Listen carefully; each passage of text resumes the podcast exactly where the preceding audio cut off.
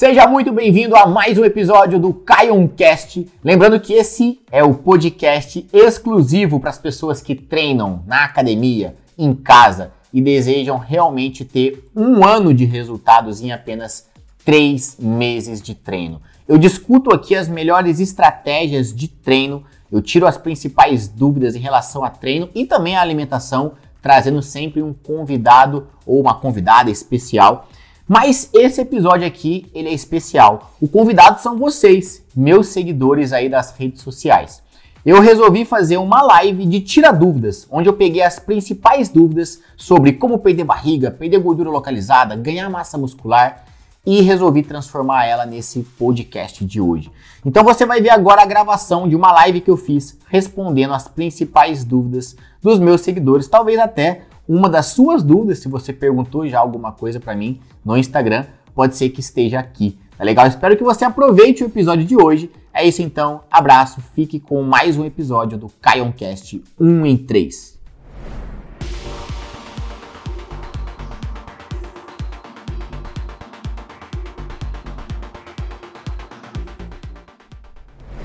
Vamos lá.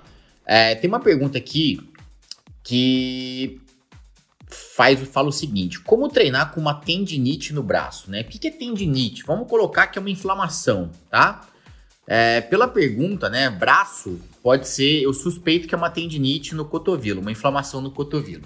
É muito comum a gente criar uma inflamação na região do cotovelo, é até uma, é, digamos, é uma inflamação que geralmente é associada ao tenista, né? Quem joga muito tênis, porque é muito movimento repetitivo ali com a raquete de extensão de cotovelo. E é uma extensão muitas vezes completa, na hora que bate na, na raquete tem muito impacto, enfim, é muito comum tenista ter. Mas não só tenista. Quem treina musculação, né, e treina da maneira, vamos dizer assim, errada, acaba tendo maiores chances de desenvolver essa inflamação no cotovelo, que chega a ser uma dorzinha que ela vai incomodando tanto ao ponto de você não conseguir mas treinar, fazer força com os braços. Então, qual é o cuidado que a gente tem que tomar, né, para quem tem tendinite na região do cotovelo? Quando a gente vai fazer um movimento de extensão de braço, por exemplo, um trabalho de supino, né? Quando eu faço um supino, o que, que é o um movimento? Eu faço uma extensão, eu estico o braço. Só que repara, meu braço aqui ele tá esticado, só que ele não tá hiper esticado. Percebe a diferença? Ó, aqui tá esticado. Aqui tá hiper. Aqui esticado, hiper. Percebe como é sutil, ó? Esticado, hiper. Ou seja, no hiper é, digamos, o limite. Quando a gente tem um atrito ali ósseo, digamos assim. E muita gente acaba treinando supino assim, pá, pá, pá, criando essa hiperextensão. Então não tem necessidade, tem que tomar um certo cuidado com isso para não ir até essa hiperextensão. Ou seja, vai até o ponto que você estende o braço, conclui. Estende o braço, conclui. Mas não crie a hiperextensão. Nunca, num trabalho de supino, né, flexão de braço, isso pode acontecer. Num trabalho de tríceps, seja ali na polia, né, ou com elástico também, não precisa esticar tudo. Ó, tudo, quase tudo. Percebe como é sutil a diferença? Tudo, quase tudo. Tudo, quase tudo. Então você vai até o quase tudo, ó. Faz o tríceps lá, quase tudo. Faz o tríceps lá, quase tudo. Não precisa ir no hiper, porque isso pode gerar essa inflamação no cotovelo a médio e longo prazo. Outro movimento que tem que tomar cuidado, o desenvolvimento de ombro. Então, desenvolvimento de ombro. Você tá lá com um peso aqui ou com um elástico, estende acima da cabeça. Mesma coisa. Aqui eu tô na com o braço estendido, ok? Mas, mas, digamos que eu não tô na hiper extensão. Olha a diferença. Aqui eu tô no máximo, tá, tá esticado, mas não tá hiper esticado. Então, mesma regra. Cuidado com esse hiper, essa hiper extensão aí, porque no longo prazo, com carga, se você ficar insistindo nisso, pode gerar uma inflamação, que isso vai te incomodar, vai doer. E aí, uma vez que você desenvolveu uma tendinite, por exemplo, é ideal que você dê um repouso. Então, para quem tem, né, foi a pergunta aqui que fizeram. Perguntaram, poxa, como treinar com uma tendinite no braço? A resposta, se você já desenvolveu essa tendinite, como é que você sabe se você desenvolveu? Não tem como, tem que ir no médico, o médico vai lá, tira um raio-x, faz um exame de imagem, fala, pô, tá com tendinite. E aí, o que, que acontece? Geralmente ele vai te encaminhar para o tratamento ali anti-inflamatório e tal, em alguns casos mais severos, uma fisioterapia, mas a ideia é que você cesse os treinos que envolvam essa extensão de cotovelo por um tempo é, e foque o treinamento em tronco, né?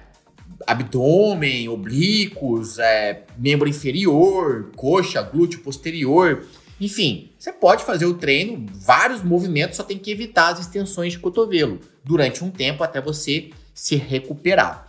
Só que o mundo ideal, qual que é o mundo ideal? Esperar ficar com essa inflamação? Óbvio que não. O mundo ideal é você trabalhar na prevenção. Então, como é que você trabalha na prevenção?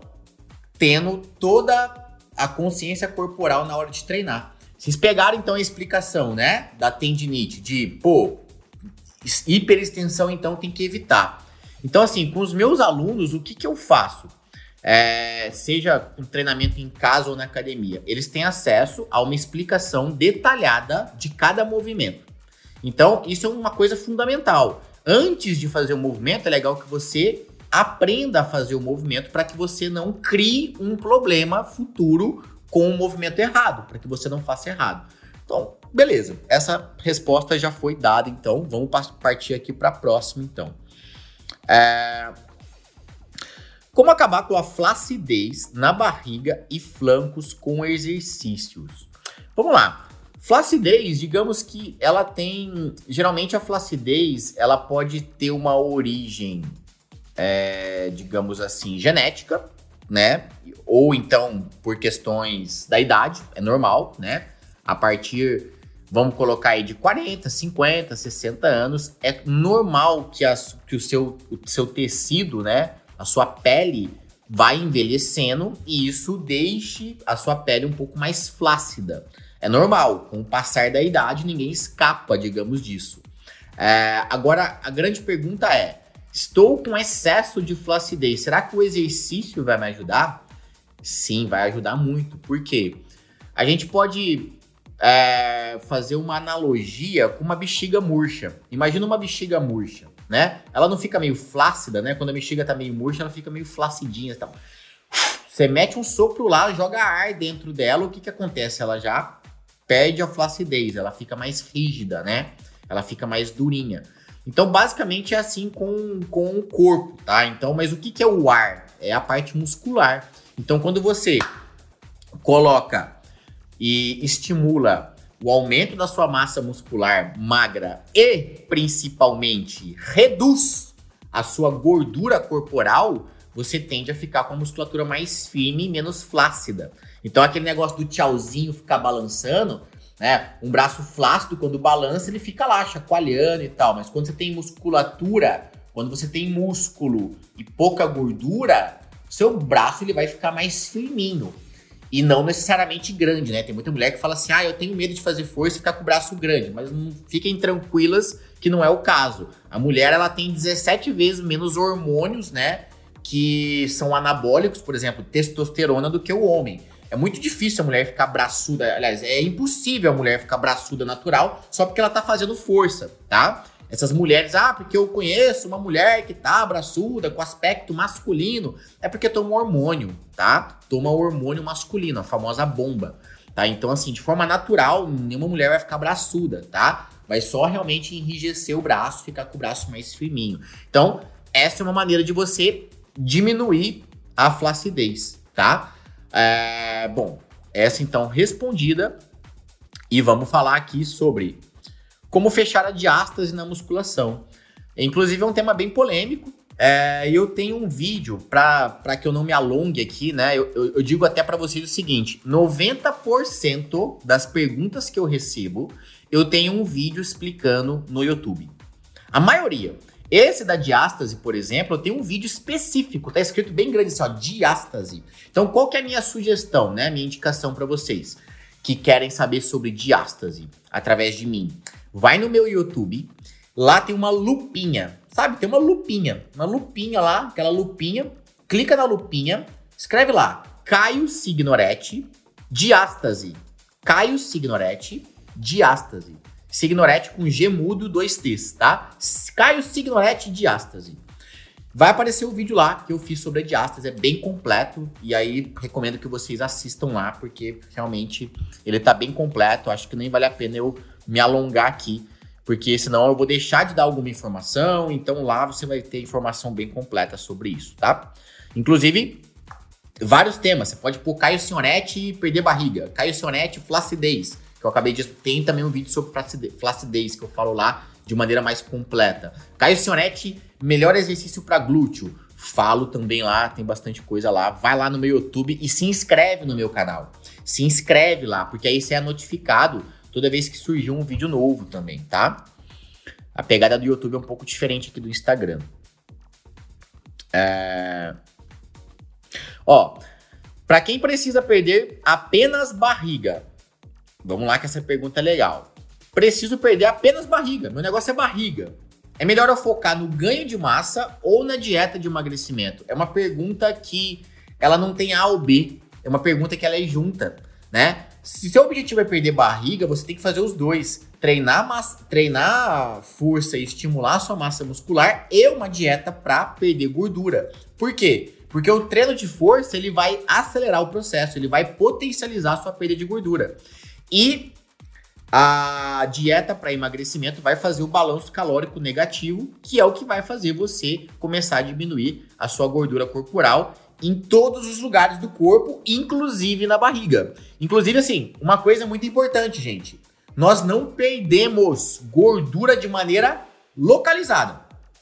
Então, por exemplo, por mais que nós, que a gente né, queira e tudo, falar, pô, eu queria perder gordura só aqui, ou só aqui na barriga, nessa, né, aqui no ladinho aqui da barriga, ou ali na pochete, dá para perder na, só naquela região? Só na região não. Porque quando você perde, você perde do corpo inteiro. Porém, cada corpo é um. Tem, cor, tem corpos, né, que acumulam mais gordura na barriga e a maioria do, do, das estruturas, a maioria das estruturas corporais armazenam mais gordura na barriga. É normal.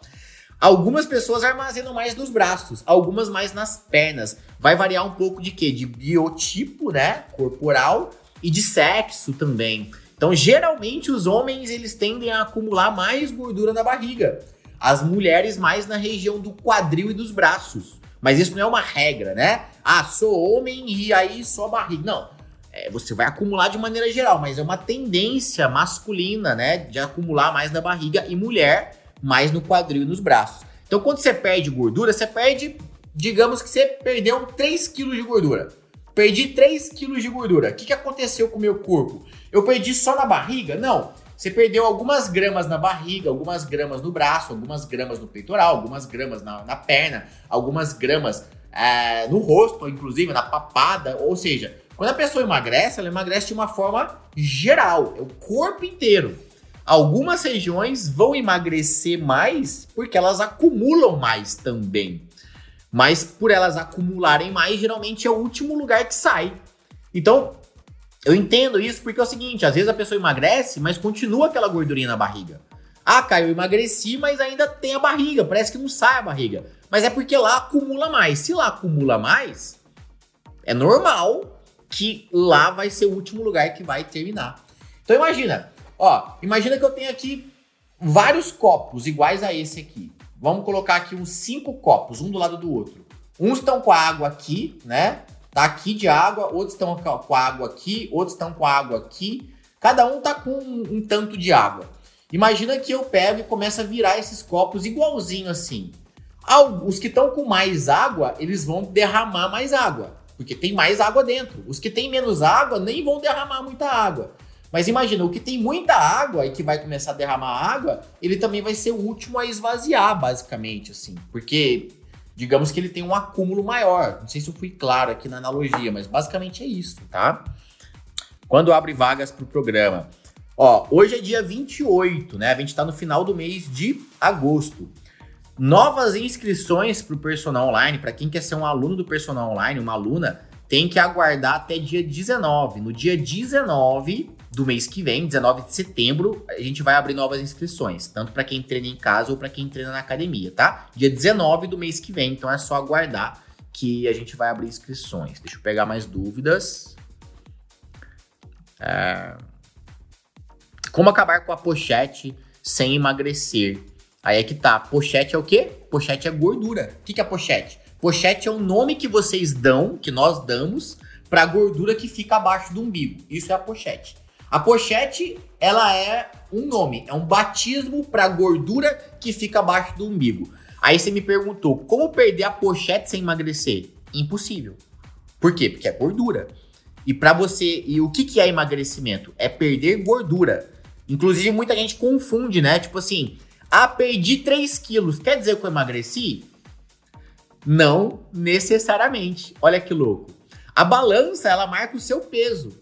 Só que ela não sabe se é gordura ou se é massa magra. Tem gente que perde peso, mas não perde gordura. Emagrecer, efetivamente, é perder gordura. Se você perder massa muscular, você não está emagrecendo. Percebe? Eu sei que às vezes parece que dá uma bugada na cabeça, mas como assim? Perdi peso, mas não, mas não emagreci? Sim, às vezes você perdeu massa muscular, o que é horrível, tá? Perder massa muscular é horrível, por quê? Diminui a velocidade do seu metabolismo, deixa o seu metabolismo mais lento, e isso vai dificultar o seu processo ainda mais do emagrecimento e vai facilitar o seu processo de engorda. Você vai engordar com mais facilidade se você perder massa magra. É por isso que é importante treinar força, para que você mantenha sua massa magra pelo menos equilibrada, pelo menos estável, ou até aumente um pouco. Para quê? Para melhorar a qualidade do seu metabolismo, para melhorar a velocidade do seu metabolismo, para que você possa emagrecer com mais facilidade, para que você possa engordar com mais dificuldade. Agora, se você perde massa magra, aí ferrou. E como é que você perde massa magra? fazendo uma dieta sem estrutura nenhuma, uma dieta da cabeça que você faz à torta direita, fica passando fome.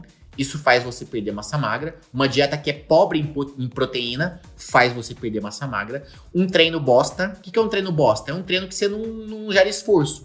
É um treino que você não, não pega pesado. Não, não, tem semblante de. Não tem semblante de força, de energia. É aquele treininho que você fica lá.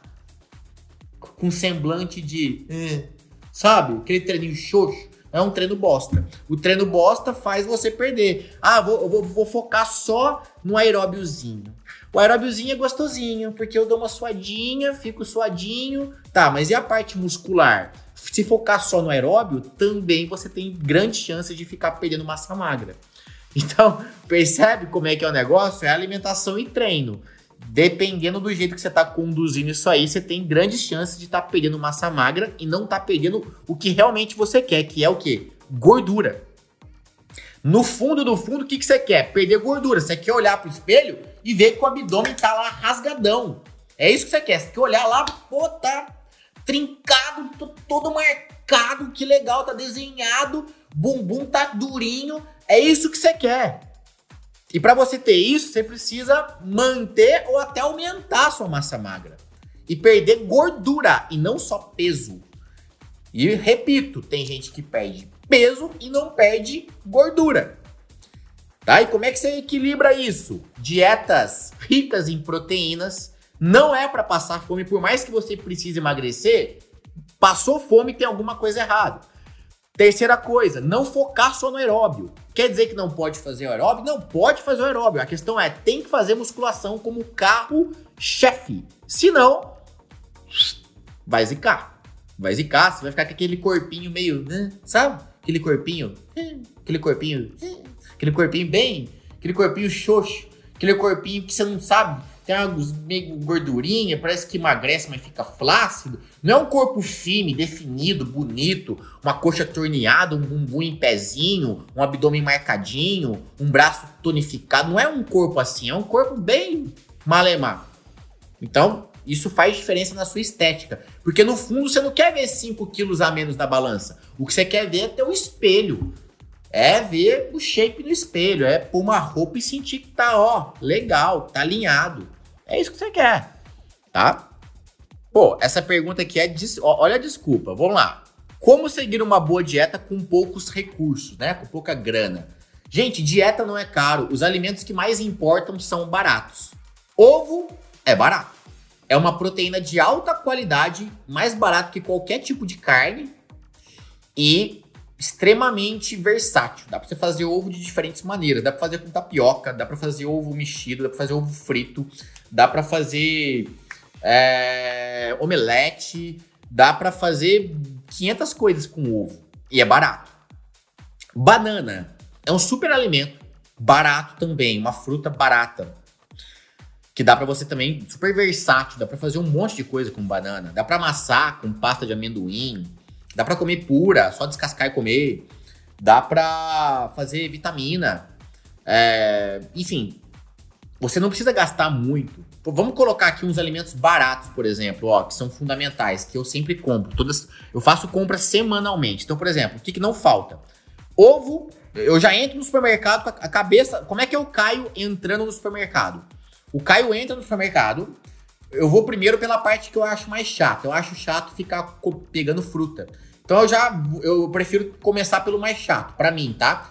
Aí eu vou lá, pego um cacho de banana que vai durar para semana. Pego uns dois ou três mamão, papaya, que eu também eu, eu como ele metade dele de manhã, geralmente com aveia. É, então já pego uma mamão, a banana e pego às vezes uma outra fruta. Ou é um abacaxi, ou quando não é um abacaxi é uma manga, ou quando não é uma manga é uma maçã, uma pera. Então, banana e mamão sempre tem.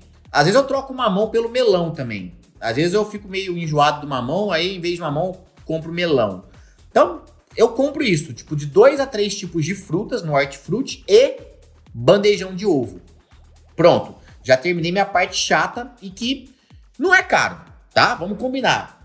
Essa parte não é cara, tá? A fruta, a quantidade que você vai ter que comer de fruta por semana acaba não sendo caro. É caro, claro, se comprar um quilo pra, quando a gente pega para comprar para família inteira uma fruta, é, é, realmente fica um pouco caro. Fruta tá, tem encarecido, né? Mas assim, falando de maneira individual ali, para você que vai seguir uma dieta e tal, não é caro.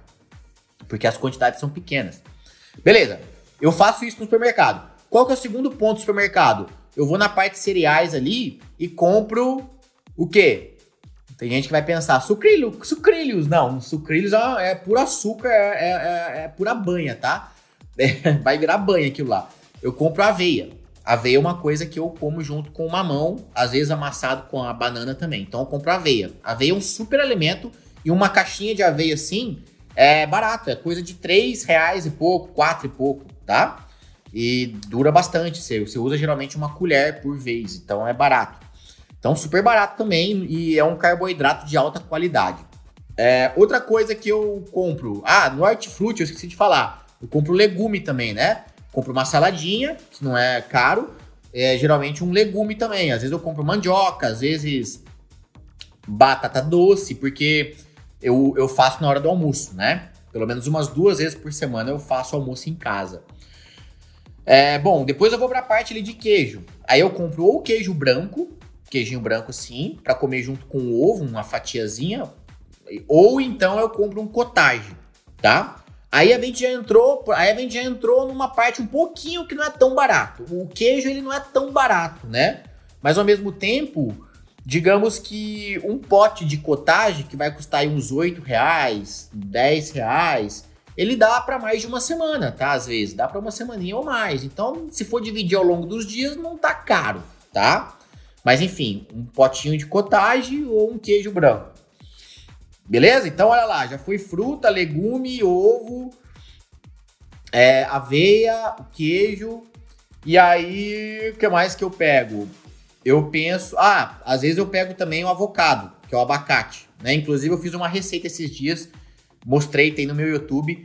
Um, aqui no Instagram também tem uma receita com avocado, né? Que é o abacate. É um abacate amassado com banana, é bem versátil, é uma gordura boa. E aí eu compro um avocado também. Uma coisa cara que é mais cara, eu compro, mas que você, é como eu disse, você vai comer tão pouco que acaba não sendo caro hum, para se for dividir. É castanha. Eu compro castanha. Pra às vezes comer castanha eu acho fácil para levar. Então, por exemplo, tem dia que eu vou trabalhar no escritório.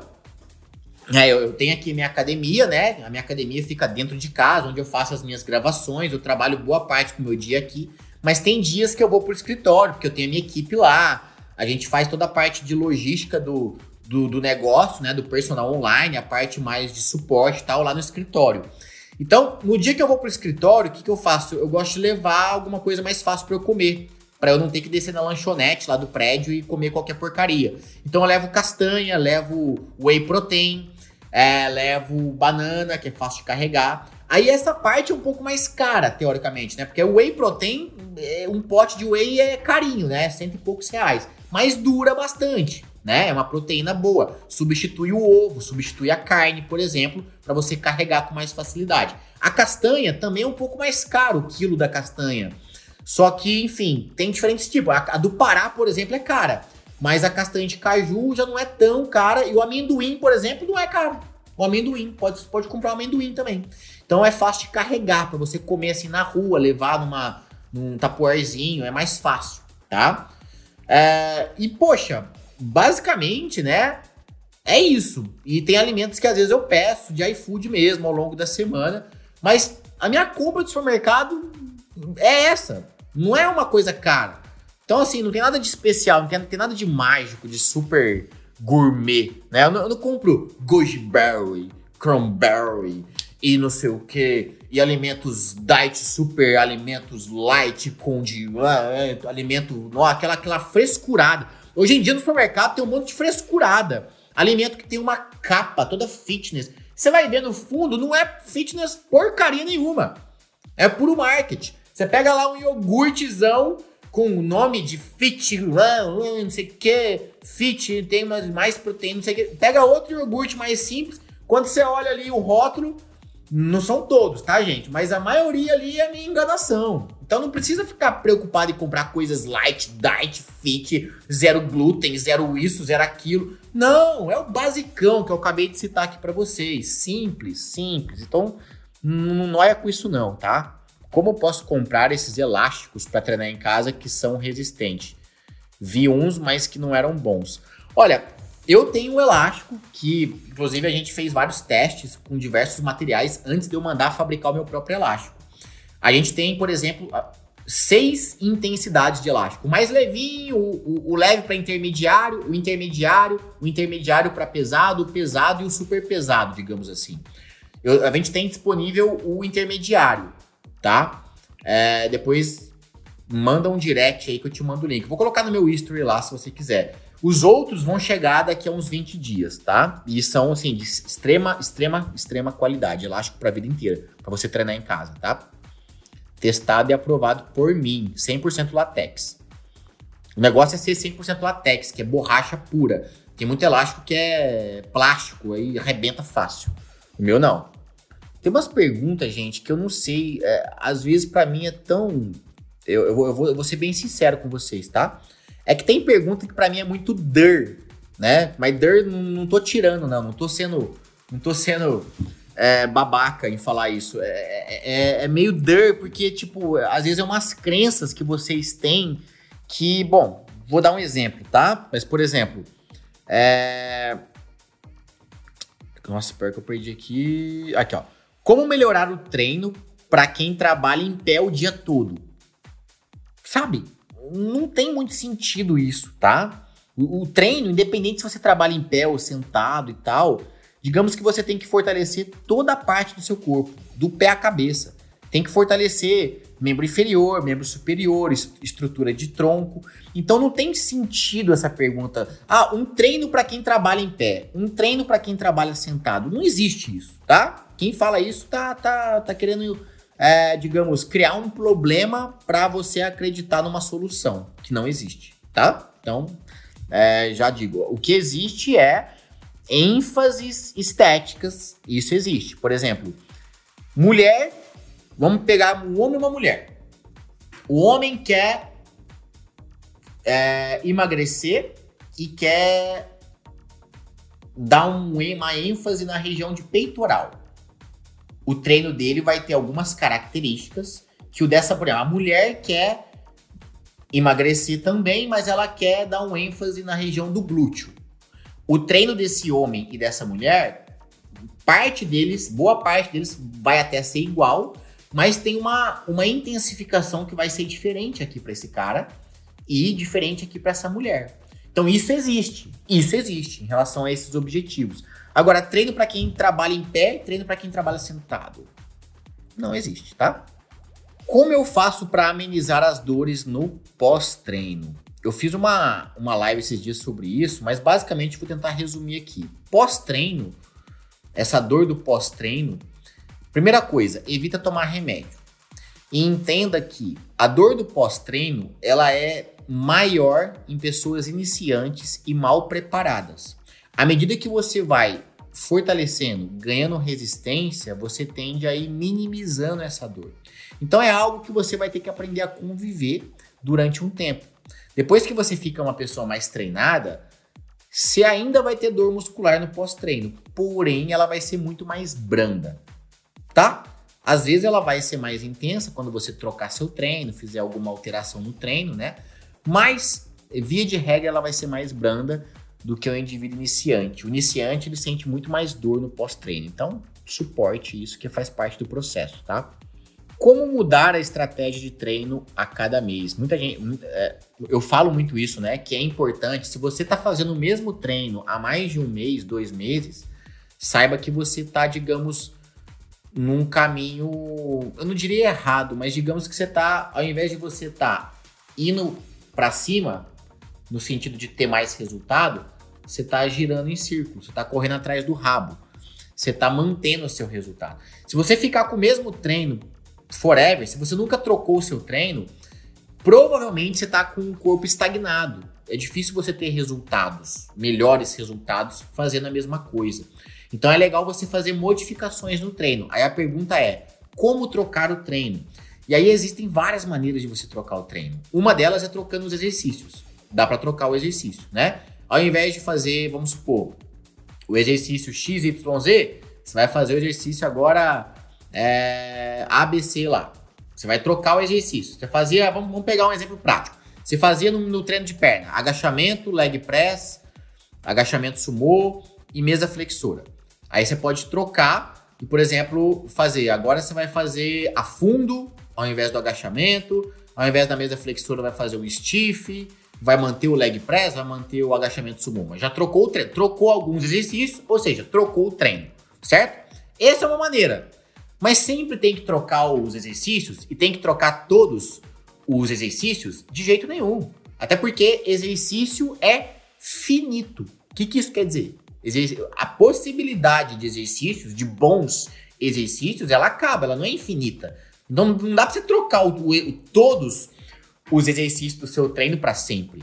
É, alguns exercícios, eles são tipo arroz e feijão, eles vão ter que estar sempre presentes no seu treino. E alguns são meio complementares, que você pode fazer modificações de tempos em tempos. Então, a primeira coisa é, dá para trocar os exercícios? Dá. Não todos sempre, mas dá para trocar um ou outro. Só que a grande sacada aqui é, para você variar o seu treino, muita gente acha que é só trocar exercício, mas não, o buraco é muito mais embaixo. Para você trocar seu treino, você tem, você tem que trocar o quê?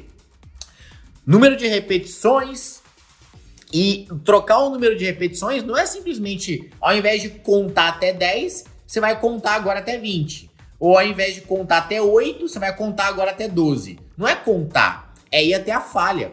E, só que a grande sacada é, quando você altera o número de repetições, necessariamente, o que, que você altera junto? Precisa alterar junto? Responde aí. Mentalmente, né? Porque tá bloqueado aqui, mas carga, peso. Então, quando você altera o número de repetições dos seus exercícios, obrigatoriamente você tem que alterar o quê? Para que você possa realmente fazer até a falha nesse número de repetições? A carga. Então, por exemplo, para eu fazer. Vamos supor que eu tenha que fazer 8 repetições. Vamos supor que eu tenha que usar 10 quilos aqui no bíceps. Aí eu venho 8, 9. Eu fale próximo de 8 repetições com 10 quilos. Se por acaso no meu próximo treino tiver recomendado para eu fazer 15 repetições, o que, que eu vou ter que fazer com esse peso? Vou ter que diminuir o peso para conseguir fazer mais repetições e falhar em 15 repetições. Então, quando a gente troca o número de repetições, digamos que seria a mesma coisa de falar assim: Fulano, põe mais peso agora, tá? Cicrano, põe menos peso, tá? Põe mais peso, põe menos peso, põe um peso. Pra... É, é falar isso para vocês. Trocar o número de repetições é falar, troque o peso. Entende? eu vou até. Eu fiz um vídeo explicando isso, um vídeo mais completo que vai pro YouTube, vai aqui pro Instagram também. Ele deve ir pro ar aí nessa próxima semana. Eu gravei ele ontem. Só que aí a gente manda, né? Eu mando pro meu editor, meu editor é lá de São Paulo, a gente manda, meu editor edita, depois ele manda bonitinho e aí eu posto. Então, essa semana agora a gente vai postar um vídeo que fala sobre isso, sobre o que, que é melhor, fazer rápido, fazer lento, fazer menos repetições, mais repetições. A gente fez um vídeo bem teórico e prático ao mesmo tempo sobre esse tema, tá? Vai ser bem, bem, bem bacana. E vai, eu acho que vai, acho não, vai esclarecer bastante aí para quem tem dúvida em relação a isso. Ó, quantos dias da semana, no mínimo, você indica para fazer treino de força? Excelente pergunta, tá? Vamos lá. O que, que, é o mundo ideal? O mundo ideal seria o que, que o Caio indica como o top seis vezes por semana. Eu, particularmente, tento treinar de cinco a seis vezes por semana. Porém, eu considero que é bom a partir de quatro. Então, se você treina quatro vezes por semana, força, quatro, cinco ou seis, eu considero bom, tá? Sendo que seis é excelente. Agora, o que, que eu tenho que tomar cuidado para falar isso? Porque senão às vezes tem pessoas que falam assim: ah, porque eu não consigo, por causa da minha rotina, eu consigo treinar só três vezes por semana. Força. Ou duas vezes, ou uma vez que seja. Então é melhor eu nem treinar, já que não vai resolver. Só que aí é que você se engana. Resolve. É aquela questão. O feito é melhor do que o perfeito. Então, é o que eu já falei várias vezes e vou repetir para vocês. Treinar uma vez por semana força é melhor do que não treinar nenhuma. Treinar duas vezes por semana força é melhor do que treinar uma. Treinar três vezes força é melhor do que treinar duas. Treinar quatro vezes é melhor do que três. Treinar cinco é melhor do que quatro. Treinar seis é melhor do que cinco. Entende? Então, faça, treine. Mas se você quer saber qual é a minha opinião do ideal, daquilo que vai te dar um resultado mais rápido, quatro, cinco ou seis vezes por semana. Eu considero o ideal tá bom? Qual o melhor estimulante para preguiçoso? Diz aí. Olha, tem um cara que ele é referência nesse assunto de procrastinação, de fazer você fazer o que tem que fazer, sabe? Porque assim, ó, todo mundo sabe que tem que treinar, né? Nós, seres humanos, a gente é um bichinho bem sem vergonha, né? A gente é um bicho sem vergonha. Por que, que a gente é um bicho sem vergonha? Porque a gente sabe o que tem que fazer e muitas vezes a gente não faz. A gente sabe que tem que comer saudável e muitas vezes não come. A gente sabe que tem que treinar e muitas vezes não treina. A gente sabe que muitas vezes você precisa estudar sobre alguma coisa que vai te ajudar profissionalmente ou sei lá, é, vai te ajudar a, a, se, a se melhorar como pessoa e você não estuda. Então, eu vou dar até um exemplo meu, né? Eu, eu sou um cara que é, eu entendo algumas coisas de inglês, no sentido de eu me viro em inglês. Eu, eu até já viajei uma vez para o exterior, para Las Vegas, e eu me virava. Tipo, eu pedia uma comida, é, eu, eu, pedia, me comunicava para pedir uma informação ou outra. Só que eu não, eu não falo fluente, eu não consigo falar, eu, eu não sei falar fluente, porque eu não tenho habilidade, eu não estudei inglês suficiente para falar fluente. E é algo que eu preciso me dedicar mais, a estudar inglês para poder falar fluente, para quando eu viajar de novo eu poder ter uma conversa normal, sem nenhum empecilho, para eu conseguir ouvir sem dificuldade. E eu sei que eu preciso, mas é uma coisa que eu estou enrolando para fazer. Assim como alguns de vocês estão enrolando para treinar, para colocar em prática o que tem que fazer. Estão enrolando para passar a fazer melhores escolhas na hora de comer. A gente é um bicho sem vergonha, preguiçoso. E tem um cara que ele é referência em ajudar pessoas assim. Ele chama Jerônimo Temel. E eu fiz uma live com o Jerônimo. O Jerônimo é um cara sensacional. Ele é um coach, é um coach 100% sério, né? E leva a profissão coach muito a sério, baseada em estudo científico eu fiz uma live junto com ele falando como acabar com a preguiça. Essa live ela tá no Instagram, só que no Instagram é mais difícil de achar. Vai no YouTube coloca lá Caio Senhoretti e Jerônimo Temel. Ou Caio Senhoretti e como acabar com a preguiça, que você vai achar essa live lá. É uma live que a gente listou seis pontos fundamentais para você acabar com a preguiça.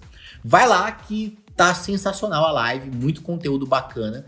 E é uma live que não é nem eu que dou, né? Eu tô na live com ele, mas é ele quem dá esse conteúdo e é fantástico, tá? Então, para quem tem preguiça, dificuldade de começar, se você é aquela pessoa que começa e para, começa e para, vai lá ver essa live que é, eu recomendo muito, tá?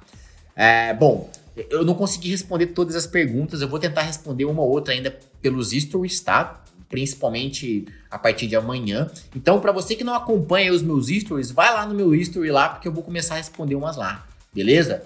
E ó, se essa live aqui pelo menos te ajudou em alguma dúvida ou outra, já esclareceu. Se você curtiu essa live aqui, comenta aqui pra mim. Comenta aqui pra mim. Firme no sabadão. Firme no sabadão, que eu sei que você tava firme aqui até o final. Pleno sabadão, sete e meia da noite, tá? E obrigado pela presença de vocês, gente. Um abração. Até mais. Boa noite e bom final de semana.